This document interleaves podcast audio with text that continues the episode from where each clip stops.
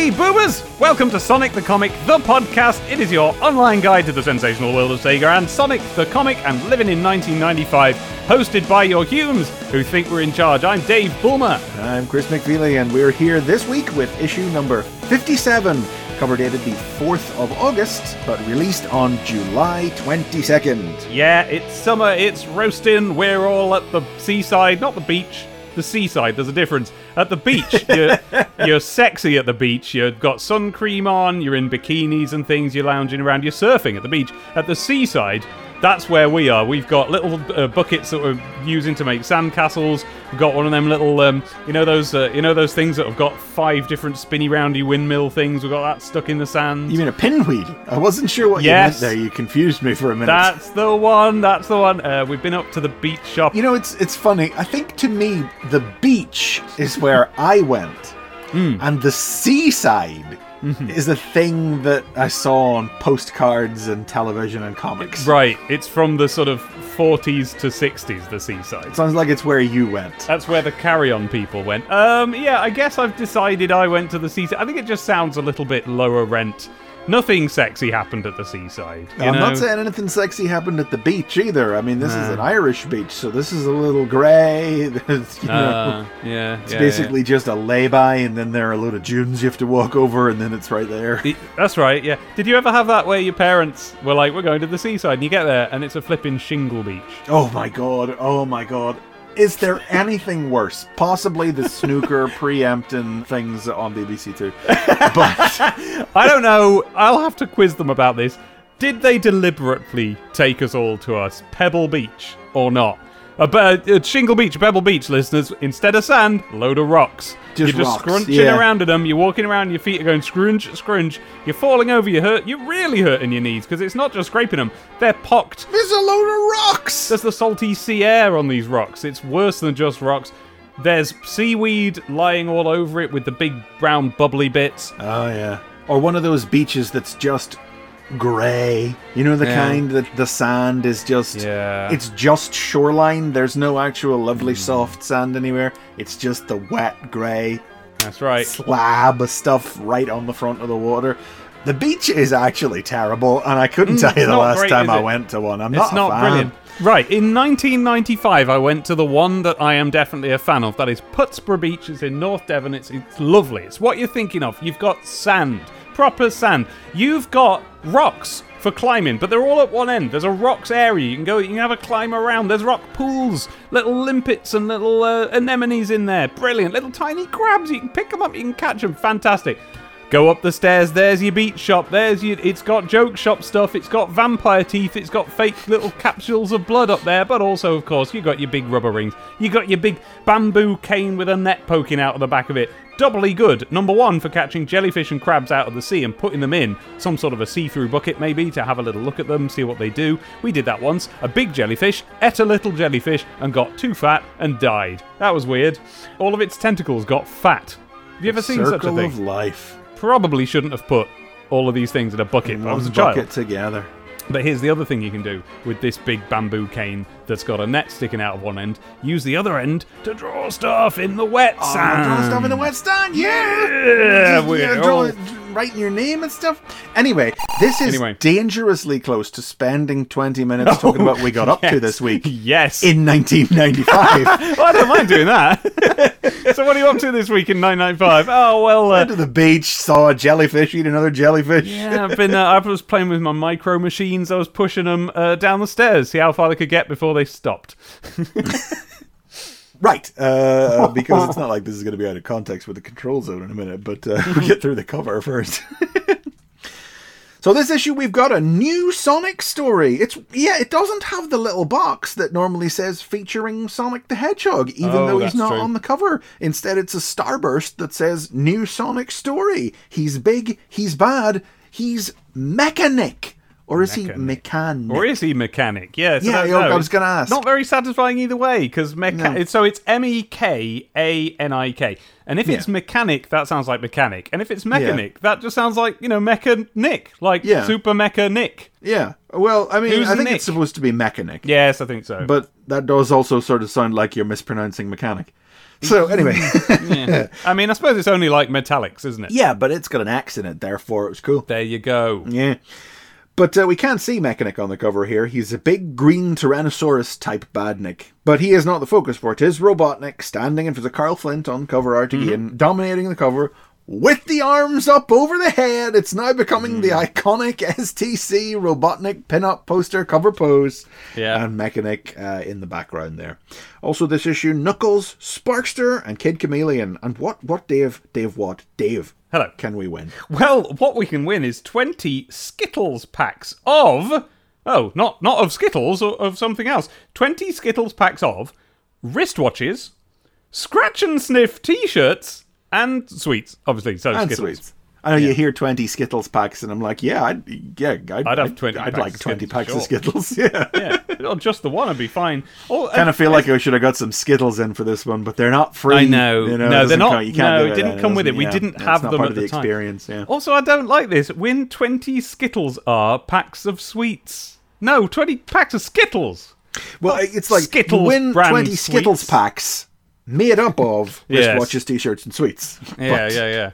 But we'll break the competition down yeah. later. Remember, in the remember, the fourth of August with wristwatches, t-shirts, and sweets.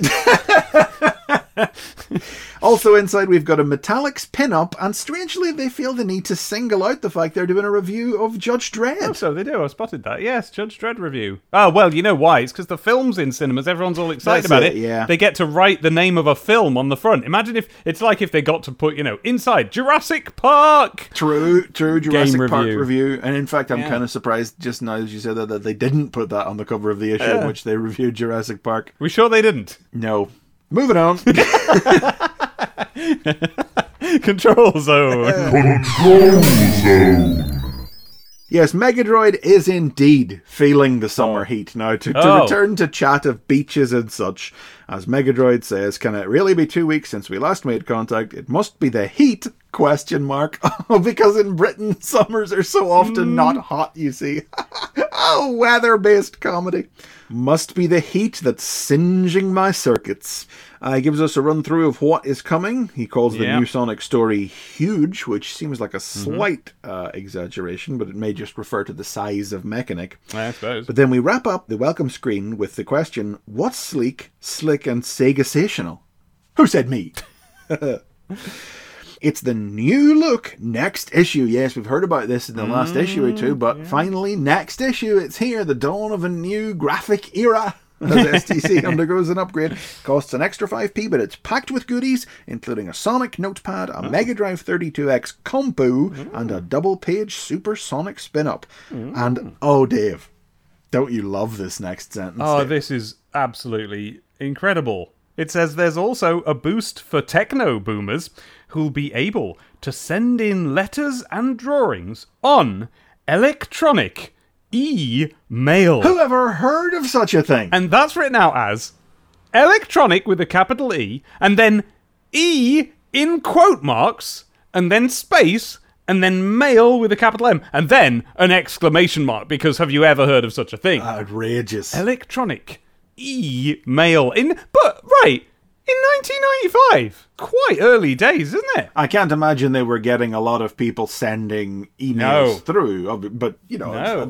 this was in the business world. The very so. first person I ever met who had access to the internet, who had it like long in advance of mm. anyone else that I ever bumped into. I don't think had it yet. I think I think it was early ninety-six that he got it. It might not even be early. So, hey, I guess the diary will eventually tell us, but it hasn't done yet. So, yeah, that is oh, very yeah, early true. days for email. We'll have to keep an eye on the letters page to see if they, like, denote what came mm. by email and, and oh, how... I how, bet how the they will. Were, uh, they probably will. Because they'll be yeah, so excited. Be so special, yeah. Gotta go, those lazy Humes keep dripping ice cream over my circuits because it's the summer. Mm. It is. I've been eating quite a bit of ice cream recently. We sat down to a we sat down to a genuinely extraneous ice cream, me and the family, the other day. That's the best kind of ice cream. The sun was going in. I was feeling the occasional raindrop just just pricking my skin. And uh, yeah, we all had little tubs of, of ice cream together. And, and uh, not all of us were able to sit down because the benches there weren't big enough. The perfect family day out.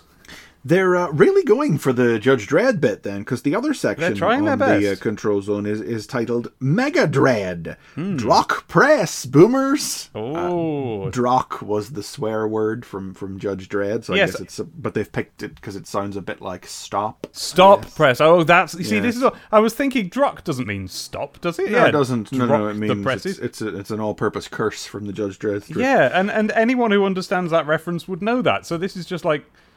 Press. Crime-fighting lawman of the future and two thousand A D comic strip hero Judge Dredd comes alive on the cinema screens oh. on July twenty-first. So that was uh, the day before this issue came out. Ah, yeah, this this very weekend. But hey, he isn't the only tough-talking baddie basher around. So what we have here are two... Well, Gary Zammett from Southend in Essex has yeah. sent in a picture of like a, a beefed up... Great picture. Megadroid. In fact, I'll say this. Both of these pictures, I think, are brilliant. I think they're yes. really well drawn. I think mm-hmm. they are unrelated to the topic of Judge Dredd. Completely, yes. I mean, this first one is kind of like Megadroid as a Terminator or something. It's so cropped yeah, we can't actually see the, no, um, exactly. the speech bubbles and text. No, there's there's obvious text on all but one corner of it that have been mm. cropped out. I'll tell you what, when Gary Zammett of Southend Essex saw this, he said, Gary Zammett, look what they've done to my picture. Going to start using his name as the podcast's curse of choice. Gary Zammett, would you huff my jeans? But yeah, it, I think it says back with a vengeance and no uh, more yeah. Mister Nice Megadroid are my yeah. guesses for what the text is. And it's like a big Terminator-y, beefed-up super robot Megadroid who has laid waste to the S D C offices, judging by the broken desks and the fire and the it pictures of Sonic in the background. A really cool redesign of Megadroid. And, like, frankly, they should have paid him for it and used it. It's good. Is it based on anything? Because it's not the aesthetic of a Terminator. It's more the aesthetic of those eventual, like, you know, those little uh, robot dogs that caught on several years later. Yeah, it's, yeah. It's a bit in, like that. in that it's white and and, and sort panelly. Of panelly and bulbousy. And, like, yeah. yeah, it's quite a... Uh, well, the fact that it's so Japanese influenced makes me wonder if it is, in fact, something I just don't recognise. Could well be. I wouldn't know. Mm. But it's got Megadroid's Great visor eye, so that's how you know it's Megadroid. Got his visor eye, and then and then sort of four little maybe bits of pipe instead of a mouth. That might be mm. the giveaway. Well, anyone who knows what it is, let me know. But it's really good. And I guess they feel like the connection there is that, well, as they said, a tough talking baddie basher. So mm-hmm. I, I mean, hearing. Uh, Thinking of Judge Dredd in the same breath of something like RoboCop or Terminator, yeah. it's not, it's not weird. But then we get this one down below from uh, Stephen Martin of Lower Knoll in Bristol, and they've captioned it Judge Sonic. Yeah. And it's nothing of the sort. No, not at all. What it is is a really cool robot Sonic drawing, yeah. which again is so detailed and so good that I again wonder if I simply don't know what it's a copy of. But it... God, it's fantastic. It's really good. He's got little jets in his boots... And it's like his, his, his eyes are done up as if they're like a windscreen or a something. Windscreen. There's panels yeah. all over him. There's a sort of like Panel-y, grating greebly, along his yeah. forehead. There's the little buttons and lights all down his spines and things. It's really complicatedly drawn. Um, hmm. Yeah, Stephen Martin, well done. Deserved a graphics zone position so we could get a better look at it, to be honest, than a tiny picture on the control yeah. zone. Great stuff. Nothing to do with Judge Dredd as far as I can tell, but great stuff. Not in the slightest. But they're real.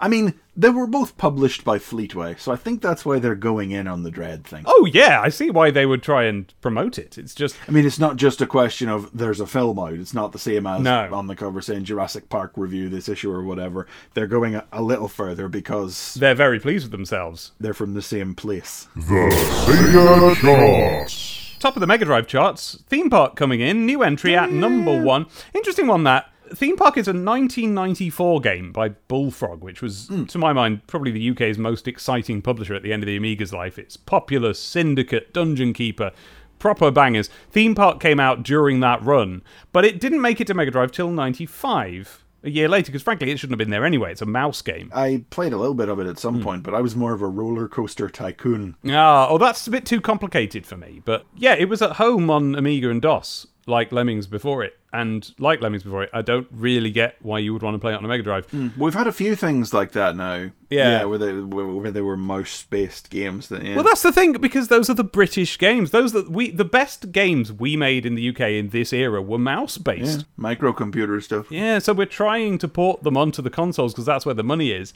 It's funny, because although this game came out this late on in like our mental timeline of gaming... Mm. It really does actually, when you play it again now, feel very primitive, especially when you do compare it to Roller Coaster Tycoon. Yeah. And the S N E S won't get it until ninety-six. Mm, cool. So I, mean, I do remember, because I've been listening back to some older episodes, they did advertise some Sega mice in the uh, That's right. early issues. They were trying, weren't they? I wonder if they were trying to accommodate these games. Mm. But if you want to talk about a game that accommodates nobody's interest in anything, what about number nine on the Mega C D charts? Oh. Oh, um, a new entry, Star Wars Chess. Star Wars Chess, the video game. Right. Star Wars Chess. Yeah, this is just chess. It's just, just chess, chess, except the pieces are Star Wars characters, and whenever a piece...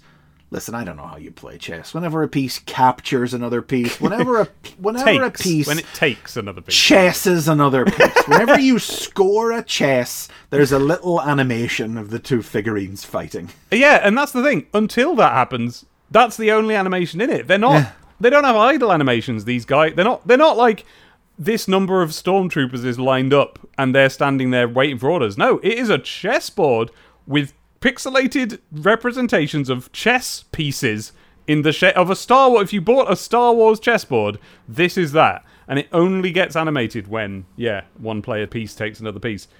That I do not understand why you would buy this for a Mega C D. I understand why if it came free with like a P C or Amiga magazine, you might play it once. And I'd understand the existence of a real life physical Star Absolutely, Wars chess yes. set, which I'm sure many, many, many have existed of in yeah. the years to come. But I think that just proves A, how poor the Mega C D library was, and yeah. B, perhaps more interestingly, how hard up Star Wars fans were for yeah. content in nineteen ninety-five. The fact that there's two identical Yodas. There's not even like, oh, there's Yoda and then somebody else. There's two Yodas. All the pawns on the like good side are R two D twos. It's They're chess. All the, same. the pieces it's should chess. be the same. Yeah, I know, but even in novelty chess sets, there's usually something a bit different about them. Wow. So yeah, that's... I don't understand why this is a video game. I don't get it.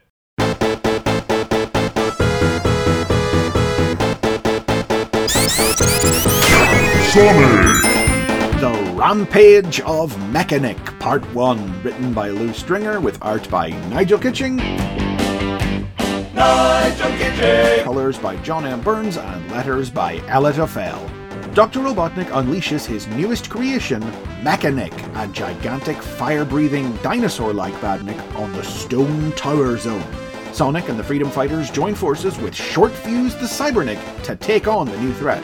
But Mekanik is a tough customer, and after his fire breath blasts Shortfuse out of the air, it looks like Sonic's going to be his next victim. Nigel drawing Lou. Oh, don't you love it? What an interesting thing to have happened. Yes, I do. Now, we've seen Kitching draw a few bits before. Yeah. He's drawn, uh, Sonic-wise, obviously, yeah. drew Decapitech. He drew the Knuckles strip in last year's Summer Special. Yep. And he drew the cover and the poster to Poster Mag number eight, wasn't mm-hmm. it? But this is his first go on an actual Sonic strip. And mm. I, listen, not to go off on the sort of enthusiastic rant that someone might splice together into song and create a YouTube animation out of. But I loved it then as a kid, and uh-huh. I love it now. Look how little and round and squidgy and cute and yet on model they all are. I know, yeah. This was a time when if you had the right hands for it, you can draw Sonic little and round and squidgy, but still with his grumpy face, still with yeah. his attitude, and it went together and it worked. Yeah. Something interesting I've spotted, though, which... Mm-hmm. Now and then, on this podcast, we realise that we just do have to rewrite what we thought about S T C. And like, there's two possible things I think you're going for here, and I'm going to be interested to see which one it is. We're just going to have to face it, because Nigel Kitching, of his own volition, has chosen to draw the full-size bow in Amy's hand. Yes, Amy is holding a long bow. A long yes, bow. This is what... So it's us that thinks she should have a, sh- a little... twangy, whatever you call it. Aha, uh-huh, no, but I think Lou Stringer oh? thinks she has a crossbow. I think oh. Lou Stringer has written bow thinking crossbow, okay. and perhaps Kitching has always thought longbow, because oh. again, there's a moment in here yeah. where Amy talks about firing a bolt, and longbows don't fire bolts. Crossbows oh. fire bolts. So then, hang on then. Has what we've done been that we've gone, Amy Rose is a key Sonic character, Nigel Kitching is the key Sonic stories and characters writer. Therefore, we assumed that it was either him or Richard Elson who came up with the crossbow. When well, in no, fact... it was. Because oh, she first was. used the crossbow in the Sonic Terminator in the fight with the pirates on the slave ship. And she had a cross... It was a tiny handheld crossbow. That was mm. the first appearance of it. That's what it was when it first appeared. Okay.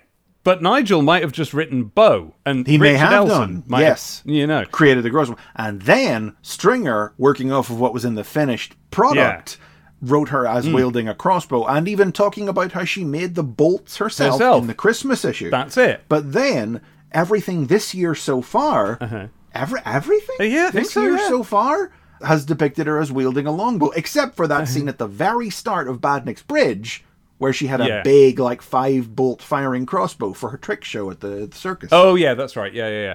So the the idea that we've had, that she always used to have a little crossbow and the I, big bow is the anomaly. I'm willing to say, I'm willing to lay this down now. I'm yeah. willing to say this might be the last time she has a longbow. Okay. So longbow we'll watch. S- we'll da- see. Da- da- da- da- da- we'll see. I think this might be it now. I think it could be because Elson hasn't drawn her with anything other than the crossbow. Yeah, yeah. And Elson has a big run of issues coming up now. I think Elson draws ah. the next, like maybe maybe maybe something like the next fourteen issues in a row. Elson's oh. going to draw, Ooh. and uh, after this two-parter is over, and I think that might be where the crossbow gets locked in. Right. But we'll see. We'll see. Right. I thought you were either going to say that yeah. or the fact that sometimes her hair looks like it's going down instead of up. Do you know, I didn't even spot that. Let me have a look now.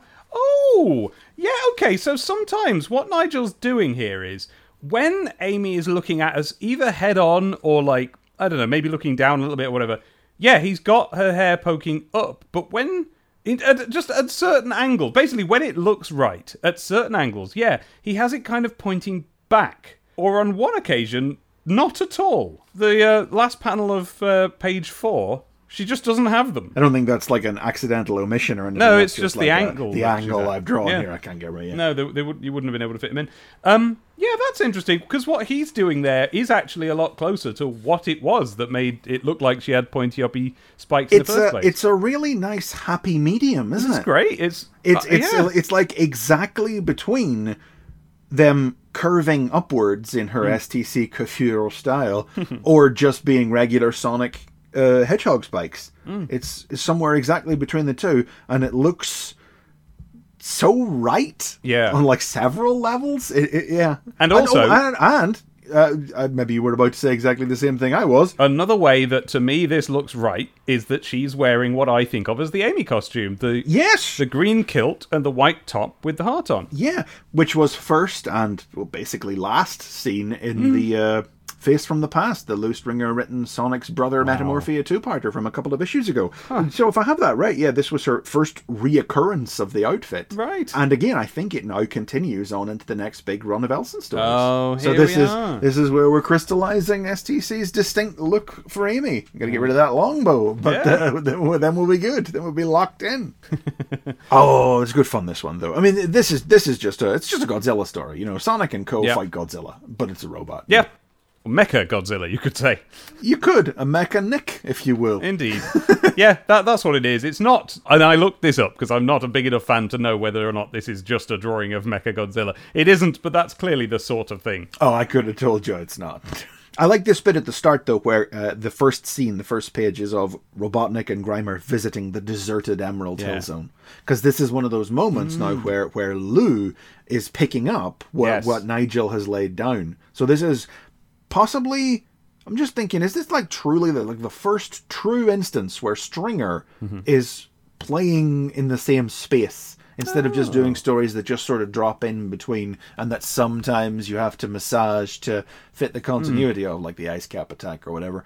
Um, Could be, and and he is about yeah. to sort of slot into that as the stories go on, because, you know, we never thought of, let's say, Brutus as being in that slightly removed Lou continuity. No, in the, in the outside Lou corner, yeah. So yeah, Emerald Hill, there's a signs of everybody having left in a hurry, someone's left their shoe behind.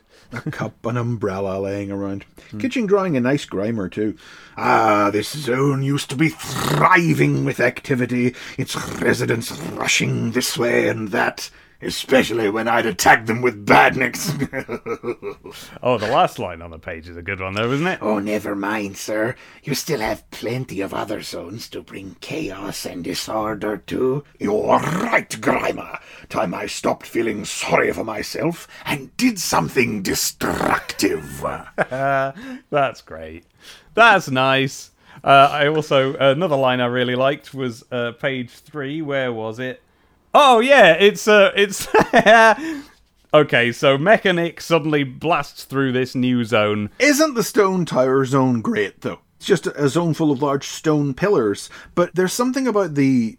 It just feels really at home among Sonic mm, zones. Yeah. You know, sometimes whenever people create a zone, they don't get it. But this yeah. one really feels like it fits. Mm, you know? It does. It's just Stone Tower Zone sounds like, even as a name, mm. like it could have come right out of a Mega Drive game. Yeah, know? And it's just a weird aesthetic that for a place that people live that's a bit odd and a bit off kilter. And it yeah, yeah works very nicely. High rock formations, and that's where people live. And it says here, largely ignored by Robotnik because he prefers to pollute the greener zones. Yeah.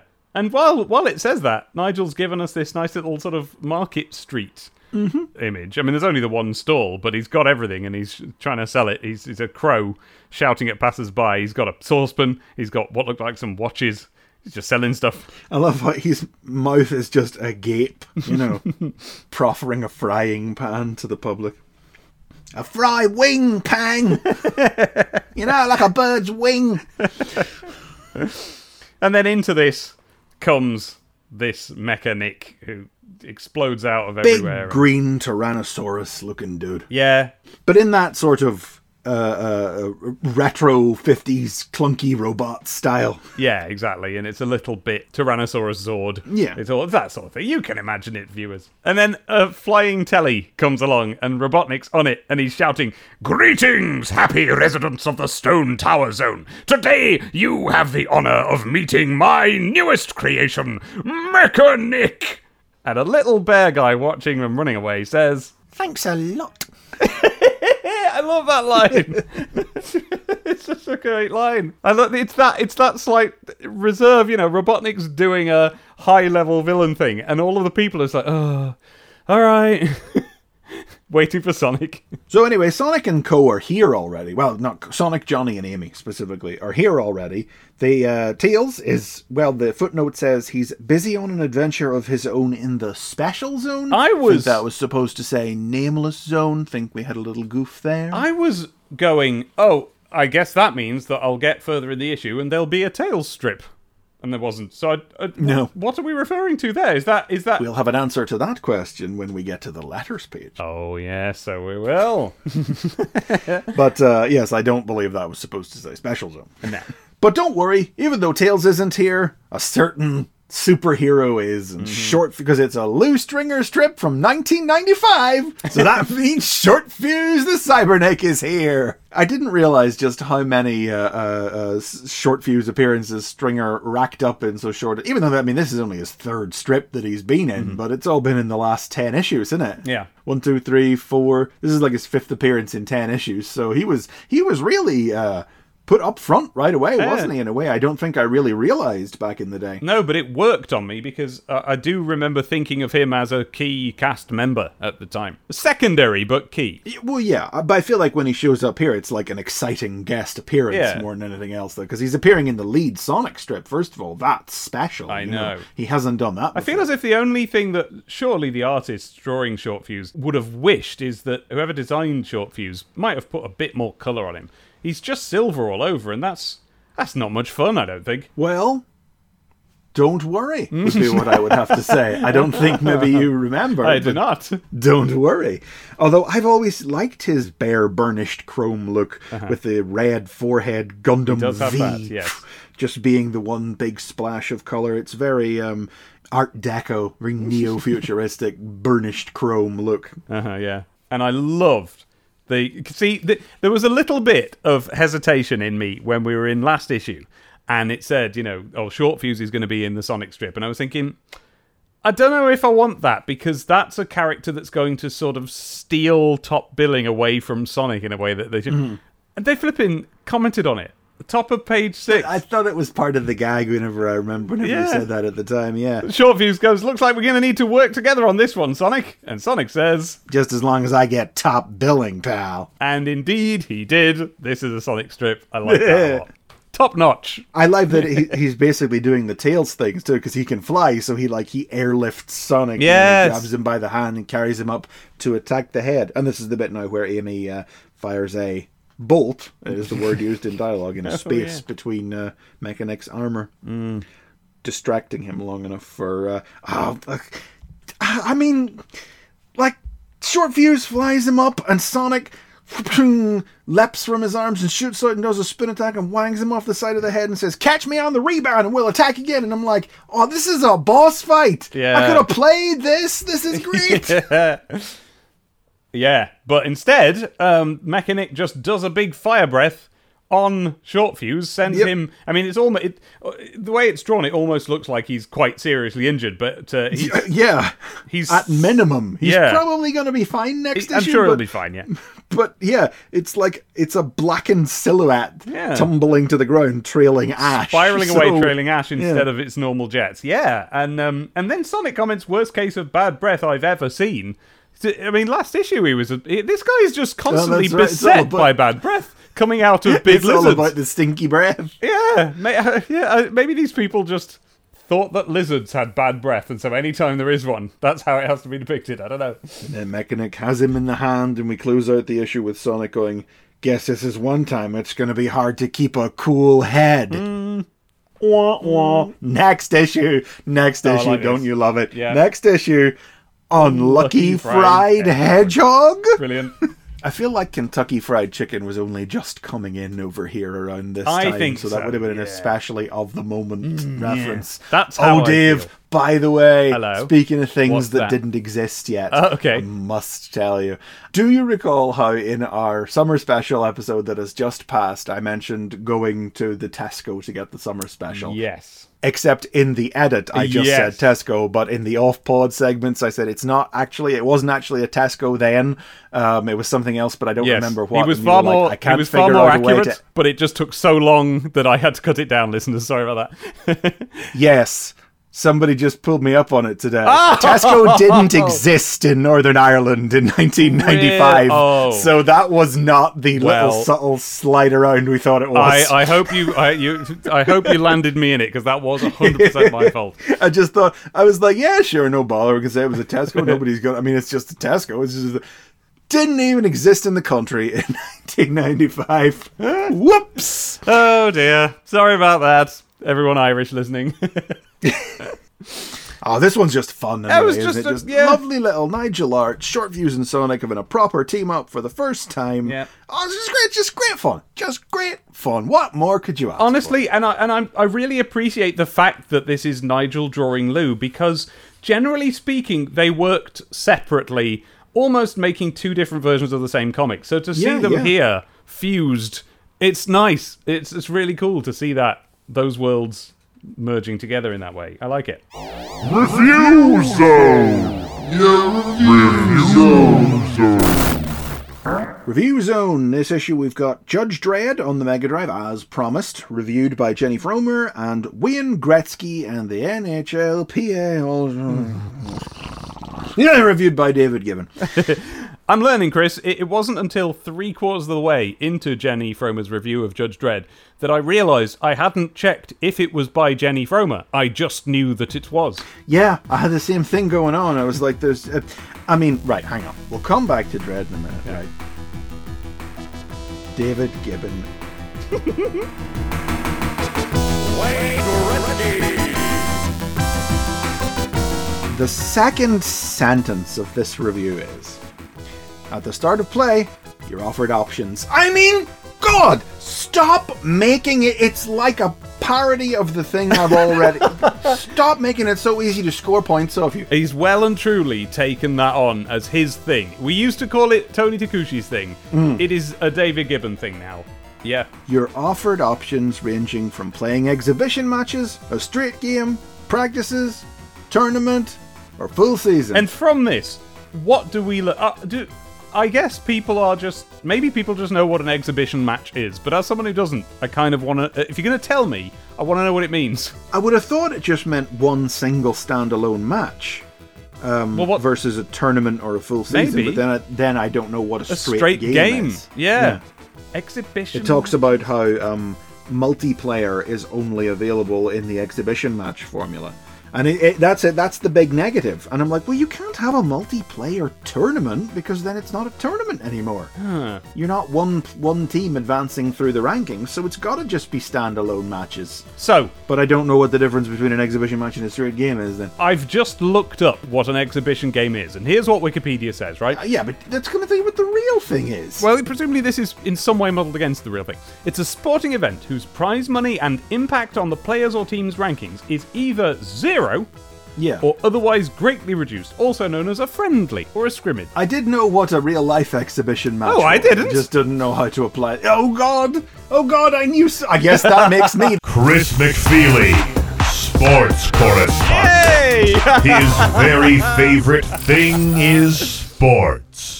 I also know that N H L P A stands for National Hockey League Players Association. Oh, God. I mean, I suppose I could have worked that out if I'd sat and thought about it, but I didn't. That's how I worked it out. Mm, mm, yeah. I didn't look it up. I just guessed and then checked afterwards. Oh, you, uh, you at least checked afterwards. Okay, so that's not a pure guess.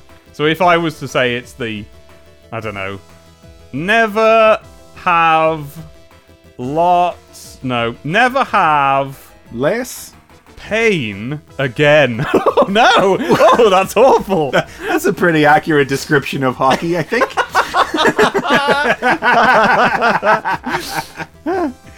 I mean, it does say how there's a little beat-em-up action thrown yes. in for fun in the in the uh, in the gameplay. Mm, yeah. Oh, anyway, it's only our sport. Yeah. Right, back to Dredd then.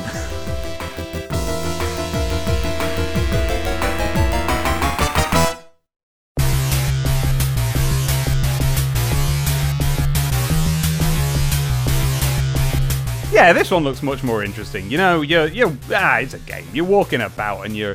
It's a bit like the walk about and shoot people model of game, which I associate with RoboCop, but that's because I'm a specky mm. kid. But um, in this, as far as I can tell from the video I watched and this review combined, you have the option of shooting people dead or shooting people guilty, in which case they... The, well, you, you seem to shoot something at them, and the word guilty appears above their heads, and they put their hands behind their backs, and you go up to them, and they shoot off on a little flying platform. So I, I think that means you're arresting them rather than killing them. But, but it, functionally, it's a very similar thing. I bet there'll be some bonus you get. They'll drop... You know, money or something. I don't know. Doing an old Judge Dredd pacifist wrong. Actually, maybe that's the point. Maybe that is it, because you assume that with a game like this, they'll miss the point of the, you know, the satire and so on. But actually, mm. that's quite good if you've got a choice between shooting someone dead and judging them, which is that you shoot them and they're always guilty and they go away forever. That's actually quite a good little bit of commentary, and I quite like it. I mean, this game is marketed. It, mm-hmm. It's not just the magazine saying mm. it, even though I did suspect it was. This is was marketed as a tie-in to the film, mm. notionally. But you just have to look at the screenshots here to say that that is the comic Dredd yeah. that, that's walking around on the screen there with the green boots and gloves and everything. It's not the movie design. Now, you see, now I don't know them well enough to tell the difference between them at a glance, but I, everything I saw did not make me think it was based on a film. There was no... I mean, the title screen is a big Judge Dredd logo, and there is not a, a digitised picture of Sly Stallone, which there would be, surely. It's been quite well reviewed here, but from mm-hmm. everything I could see, it's not actually very good. It doesn't. It wasn't well received at the time, and yeah. the S N E S version was uh, said to be better. Um. I love this little warning, though, under the... Th- it's This is this is the thing, right? Mm-hmm. Okay, there's two little red boxes mm-hmm. on this page. and one of the little red boxes says, warning, this game is not suitable for younger readers. Check rating before you buy. That's why I looked up the video of the game, apart from the fact that I always like to, but that's what made me do it, because I was like, yeah. ooh, what's going to be in this game? I couldn't see anything. Bloody nothing. Mm. Then the other red box, special note, if you'd like to see more of Judge Dredd in brand new comic strip action, don't miss Judge Dredd, Lawman of the Future, on sale at all good newsagents. This was the new Judge Dredd comic that came out as a tie-in to the film, uh, which did actually have the film design and everything, and it was released the week before this issue. Mm. And uh, I jumped on it. Basically, it was released on alternating weeks with S T C. Oh. They were shooting for the same market with this. And I did jump on Lawman of the Future. I don't think I got the first issue, but I got uh, quite early mm-hmm. on anyway. It was, it was a good comic. I, I remember enjoying it. Certainly, it featured guys like uh, uh, Alan Grant and and, uh, um, and uh, guys I knew from Transformers, like Simon Furman and Jeff Senior oh, did art on really? it too. Um, but it, it only... It only lasted for about six months. Uh, yeah, my friends were big into that. I never read a single one of them, but my, I had a couple of friends who were big into it and big into the film. Like, I, I know everyone says it was bad, but they loved it.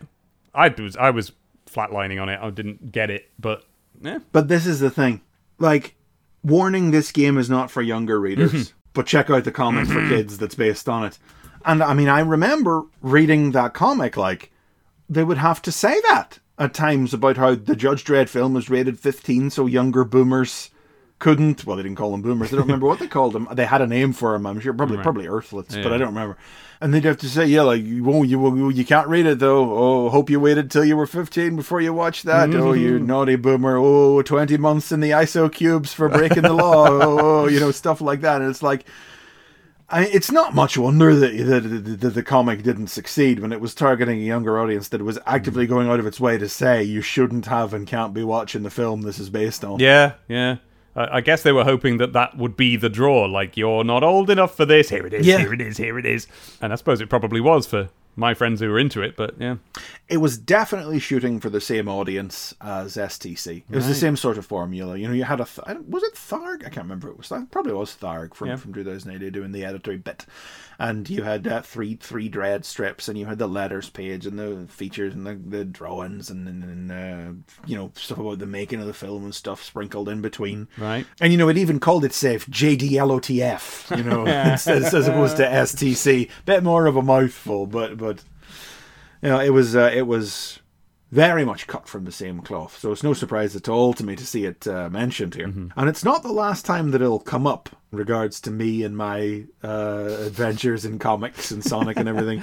But I will save talking about it again for until it's next relevant, so you can look forward to that. Good review from Fromer, though, as you were saying there. Yeah, she just she just writes well and. Yeah, hers are always the most interesting reviews, I think. She talks about what it feels like to play the game mm. instead of simply describing the content yes. of the game. Yeah. You know, the bit where Judge Dredd has to escape the Judge Hunters on a Lawmaster motorcycle seems a bit old hat. You know, yes. just passing actual judgment on parts of the game well. instead of just saying over six hundred actual players are featured in this hockey game. That's a real draw to me personally, yeah. Something I didn't notice until just now. They don't know the price. It says price C stockist, which is very rare in these reviews. Yeah. I thought when I saw the red box, I thought it was going to say it was another pre-release game yeah. a review, you know, but it was actually, yeah, this game isn't for children. Yeah. Kid Chameleon. Back to Unreality, Part four. Written by Michael Cook, art by Brian Williamson, colours by Steve White, and letters by Tom Frame. Casey is loaded into a prison transport with other children who've been trapped inside Wildside, but soon stages a prison break by transforming into axe-wielding maniacs. Brad flees via a telepad, scrambling the coordinates so Casey can't follow. But Casey can't control the homicidal maniac's personality, and he leaps onto the telepad anyway. Maniacs materialises in mid-air, and to save himself, transforms again into the wind-riding, weather-manipulating Cyclone. This was good, wasn't it? This was good. This was bloody good. First thing that happens, we get the answer to the question we've oh, been asking on this podcast. I mean, out of the gate. Yeah. Out of the gate. Just from the first part of this serial where the voice in Wildside said, you remain the only player to return. Yes. and, uh, and we said, does that mean loads of other kids have been disappearing? It bloody does and all. Yep. They're all here, yeah, they locked up in this in the big prison wagon. Wooden paddy wagon in chains. Yep. I've said it before. I always wondered that. About, I've always compared this to the Dungeons and Dragons yep. cartoon, where this normal-looking arcade, this amusement ride, sucks mm. kids in and teleports them to some other world where they are trapped. And I always wondered with Dungeons and Dragons, does that mean every kid who's ever gotten on that roller coaster mm. is getting lost in the world? And I wondered that for my entire childhood until Dungeons and Dragons came out on D V D when I was an adult and I watched it. And there's an episode oh. in which another cart with another girl in it oh. arrives in the world. Oh. And I was like, well, I I mean, that's just answered something that's plagued the back of my consciousness since childhood, and here it is happening to me all over again. I had no memory of any of this. Do you know, I, d- I didn't even think that far when I was a kid watching Dungeons and Dragons, because I was so distracted by my other burning question, which is that how the, the whole thing opens with, hey look, it's a Dungeons and Dragons ride. And as I'd never heard of Dungeons and Dragons outside the context of this cartoon, I was like, is that a kind of ride? Is that like a, a Big Dipper or something? Oh, look, a Dungeons and Dragons. Yeah, the local fair's got a Dungeons and Dragons ride. So, yeah, I was uh, too distracted by that question. But, yeah, how satisfying to have our question answered here. Like, they've thought of it. It's not just... They're not just writing any old guff. They've thought it through. They're answering the big burning questions. It does make me wonder why nobody seems very bothered about it in the real world, though. Yeah. No, Brad's been missing for two mm. weeks. Not Brad is but one mm. victim in a spate of mysterious town-wide kidnappings. Mm. So maybe then, maybe the ride is appearing in different towns, and in each town oh, there's I like a Brad. That, yeah. You know? I like that.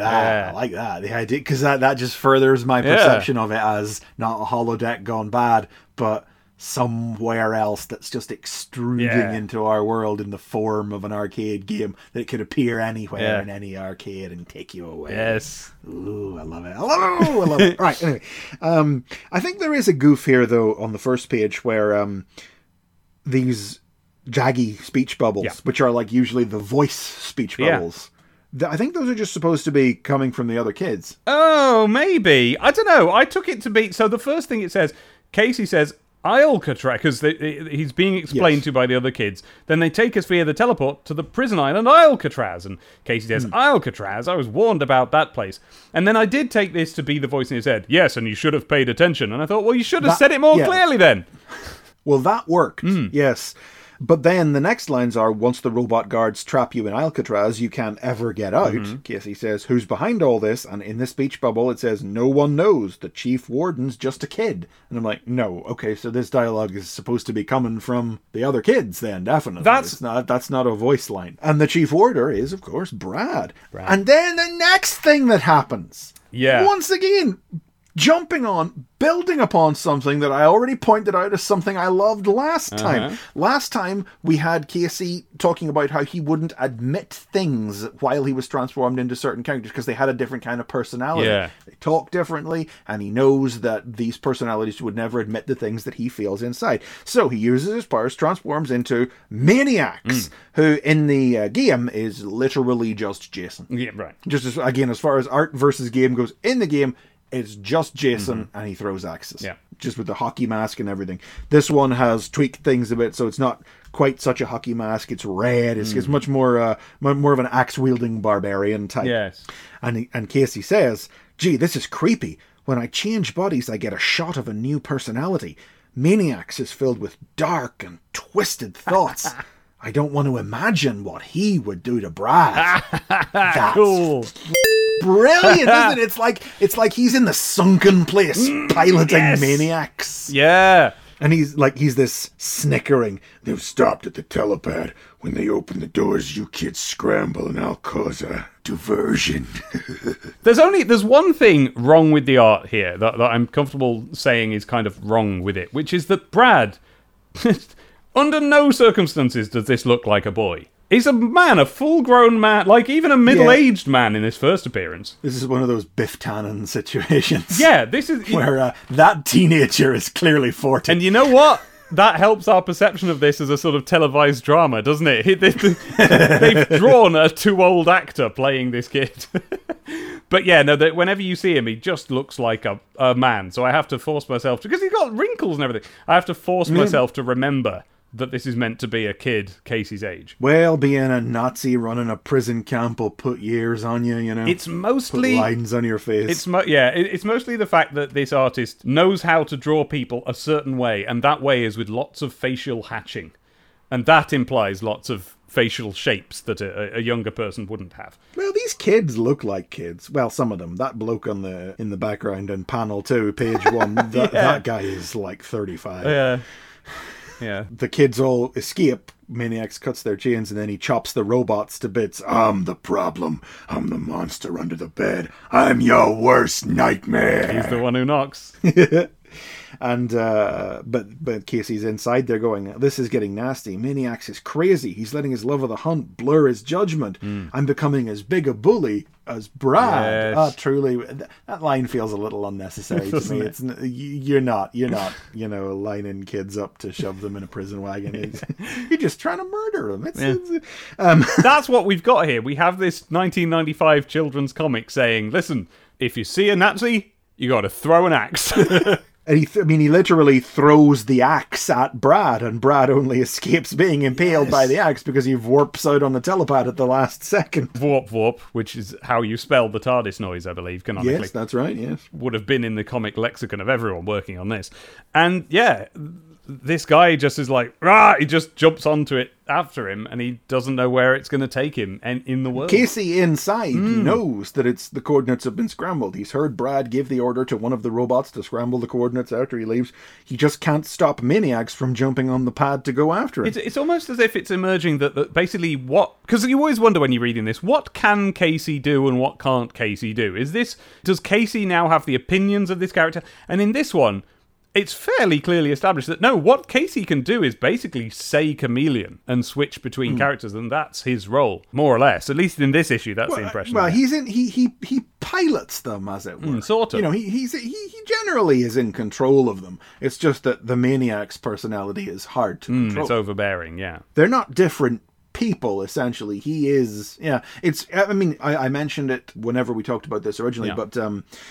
A series that uh, author China Mieville wrote for um, oh, yes. D C Comics yes. back in two thousand eleven, Dial H, which was like a Vertigo Comics style take on the classic D C property Dial H for Hero, which was just like the comic predecessor of Ben ten, essentially. Yeah. Kid with magic dial can turn into uh, all sorts of different types of heroes. Yeah. But Dial H put the Vertigo spin on it, which, hey, turns out Kid Chameleon was getting very close to doing well in advance, where... It was a person transforming into all these different things who felt a different personality overcome them as they were transformed, and they experienced what was that like from the inside to suddenly be someone else, to feel different things, and to, mm-hmm. to, to have intimate knowledge of who you were and what you could do, but also not be that person at the same time. Yeah.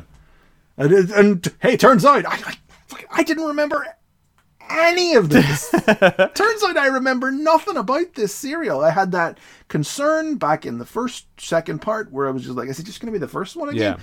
This ain't the first one again. No. This has really pulled it around for me now in this part of the story, these last two chapters. It's interesting that, that this is the one, because, you know, we know that I can't remember half of it, but you tend yeah. to remember most of it. But this was like your favourite one. It's interesting that that's yeah, the one that you've not remembered. I don't remember it. Yeah. I don't think I latched on to the themes at play mm. uh, this time around. I think I was did a very surface level, uh, who's he going to turn into this type yeah. enjoyment of it the last yeah. time. And this, whereas now I was reading it as an adult, I'm like, well, I don't just want that this time. I don't want that again. Yeah. Even though we managed just two different transformations in this one, because we end this strip with Maniacs materialising in, uh, in midair, and he plummets in case he manages to get enough control to...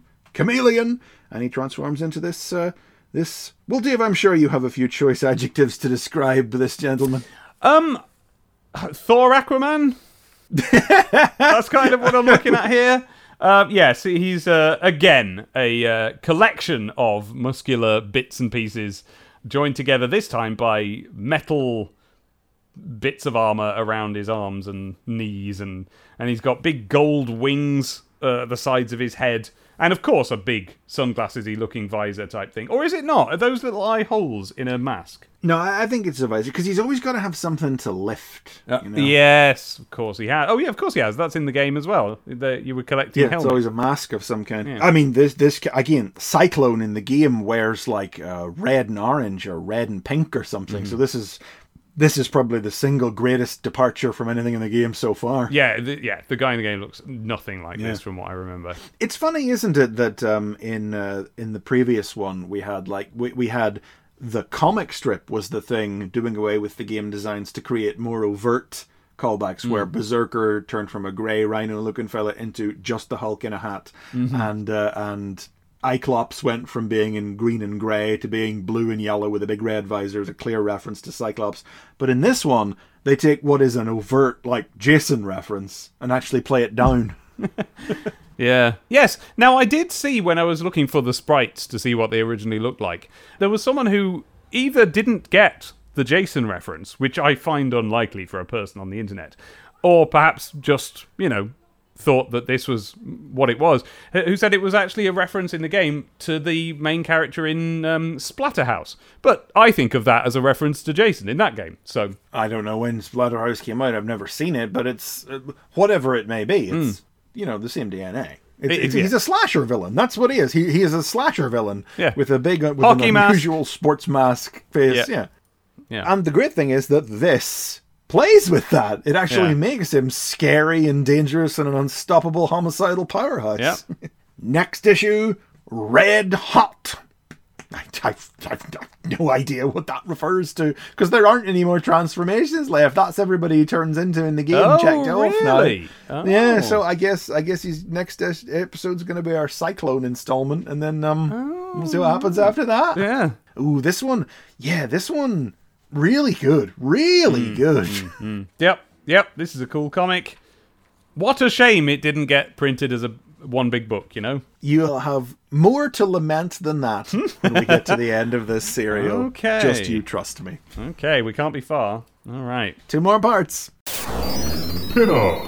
So this is another one of those pin-ups uh, where they've just taken art from a previous issue of the comic and just blown it up to double page size. But I'm not complaining because no. it's a good one. Well, we haven't had any in the comic before, have we? Have we not? I thought we had one. Well, we just had a few in the summer special, but we oh, haven't had any in the main right. in the main comic itself. Oh have we? yeah, well there we are then. Well, so this then this yeah. is the first. And I'm pretty sure this is a piece of art. We said, wouldn't it be great if they yeah. made this a poster when we were introduced to it already? For it is the full splash page debut of Metallix from the end of the Sonic Terminator Part two. Yep, the very first appearance of him, blasting through the sky in a blaze of sparkly hate with a big trail of, uh, you know, jet smoke going away behind him. As drawn by Richard Elson. As drawn by Richard Elson. And it's cool to... I wasn't thinking in these terms when I was a kid looking at this, but now it's cool to see something, you know, blown up to bigger than it was meant to be looked at, because you can really look at how it was drawn and what materials were used and how it was done, and you can pick up tips. Unfortunately for me, I didn't think of that at the time, so I simply, you know, skipped through life, unable to colour in. But, of course, they have written on it. Now, how do your opinions of writing on posters hmm, stand yeah. on this case? This one seems all right. It says Sonic the Comic pin-up. Uh, there's a Sonic the Comic logo and pin-up in the top left. Quite small, so that's all right. And it's also, it's it's like a logo unto itself, isn't it? Rather than yes. Sonic the Comic and then another great pin-up for your bedroom wall tucked that's underneath right. it. They've put pin-up over the logo the same way we've put the podcast over the logo. Yes. And then in the right corner, Metallix, the Metal Sonic. Fair, that's fine, that's what he is. And then right at the bottom, art, Richard Elson, so you can get an art credit, which is a good thing. So yeah, no, I, I'm satisfied with this, that's fine. Yeah, that can, it looks good. Or rather, that could get pinned up if it wasn't for the fact that it's got comic on the back. It's got Kid Chameleon Ooh, on the course. back of the f- top of it, so that's... Gotta stay in the That's comic. That's terrible. No, they would stop. I'm pretty sure whenever pinups would become yeah. more common in the main thing, they would organize it to stop that from happening. But hope so. Honestly, with comic on the back, that's just, that's yeah. just, ooh, we need to fill these pages quickly. Somebody wasn't thinking uh, there. Somebody didn't sell enough ad space for the pages. Luckily for us, uh, the other side of the bottom half of the poster is a mere compo. Compo! A chewy compo, to be precise. Yeah, this is the Skittles compo, twenty Skittles packs two B one. And you see, now it sounds... Still sounds like they're offering you like twenty packs of Sweeties. Packs of Skittles, yeah. I, yeah. I think they might have just been a bit confused before. To celebrate the launch of fruity favourites Skittles in the new ten p packs... ten p packs? ten p. Do you even remember those? I don't, and I'm looking at a picture now. I think that's a normal bag of Skittles in the back. And no, it's not. That doesn't make oh, sense. Oh, no, there, there it is down there. Yeah, well, that, that's, that must be a multi-pack. So, so... There's a comparatively quite big pack in the picture that says fun hmm. size mini. And uh, ah. do they have fun size in America? It just means small, but half a chocolate bar for Halloween, you know, that sort of thing. Yeah. And then, but then next to it is a really little tiny weenie, little, looks like a postage stamp, ten p one. I mean, I'd be surprised if you can fit ten Skittles in it. It's very small. It, and I mean that. It's probably five Skittles or something. It's minuscule. I assume that the fun size mini pack must be a multi-pack of small ten p bags. Uh, maybe. And then those other ones that you see there are just regular-sized packs. And then these are all positioned, and I've honestly never thought of this before, um, with Skittles behind them, and then balls yes. for knocking down those Skittles. As in, skit- not the sweets, Skittles as, as in, in the sticky-uppy fellas yes. with the head on the top. Yeah, those. So to celebrate the launch of these new ten p packs, S T C has twenty Skittles goodie bags up for grabs, courtesy of Mars Confectionery.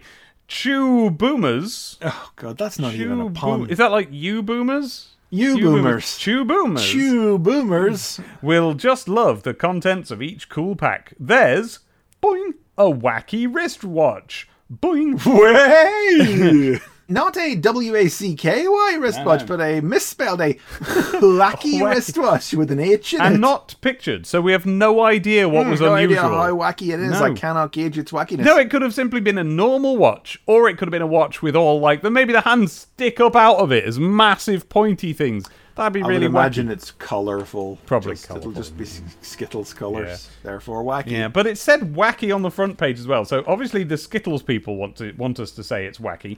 A scratch and sniff T-shirt, brackets, strawberry smelling, that's not very wacky. A scratch and sniff is... But it doesn't purport to be wacky. Fair.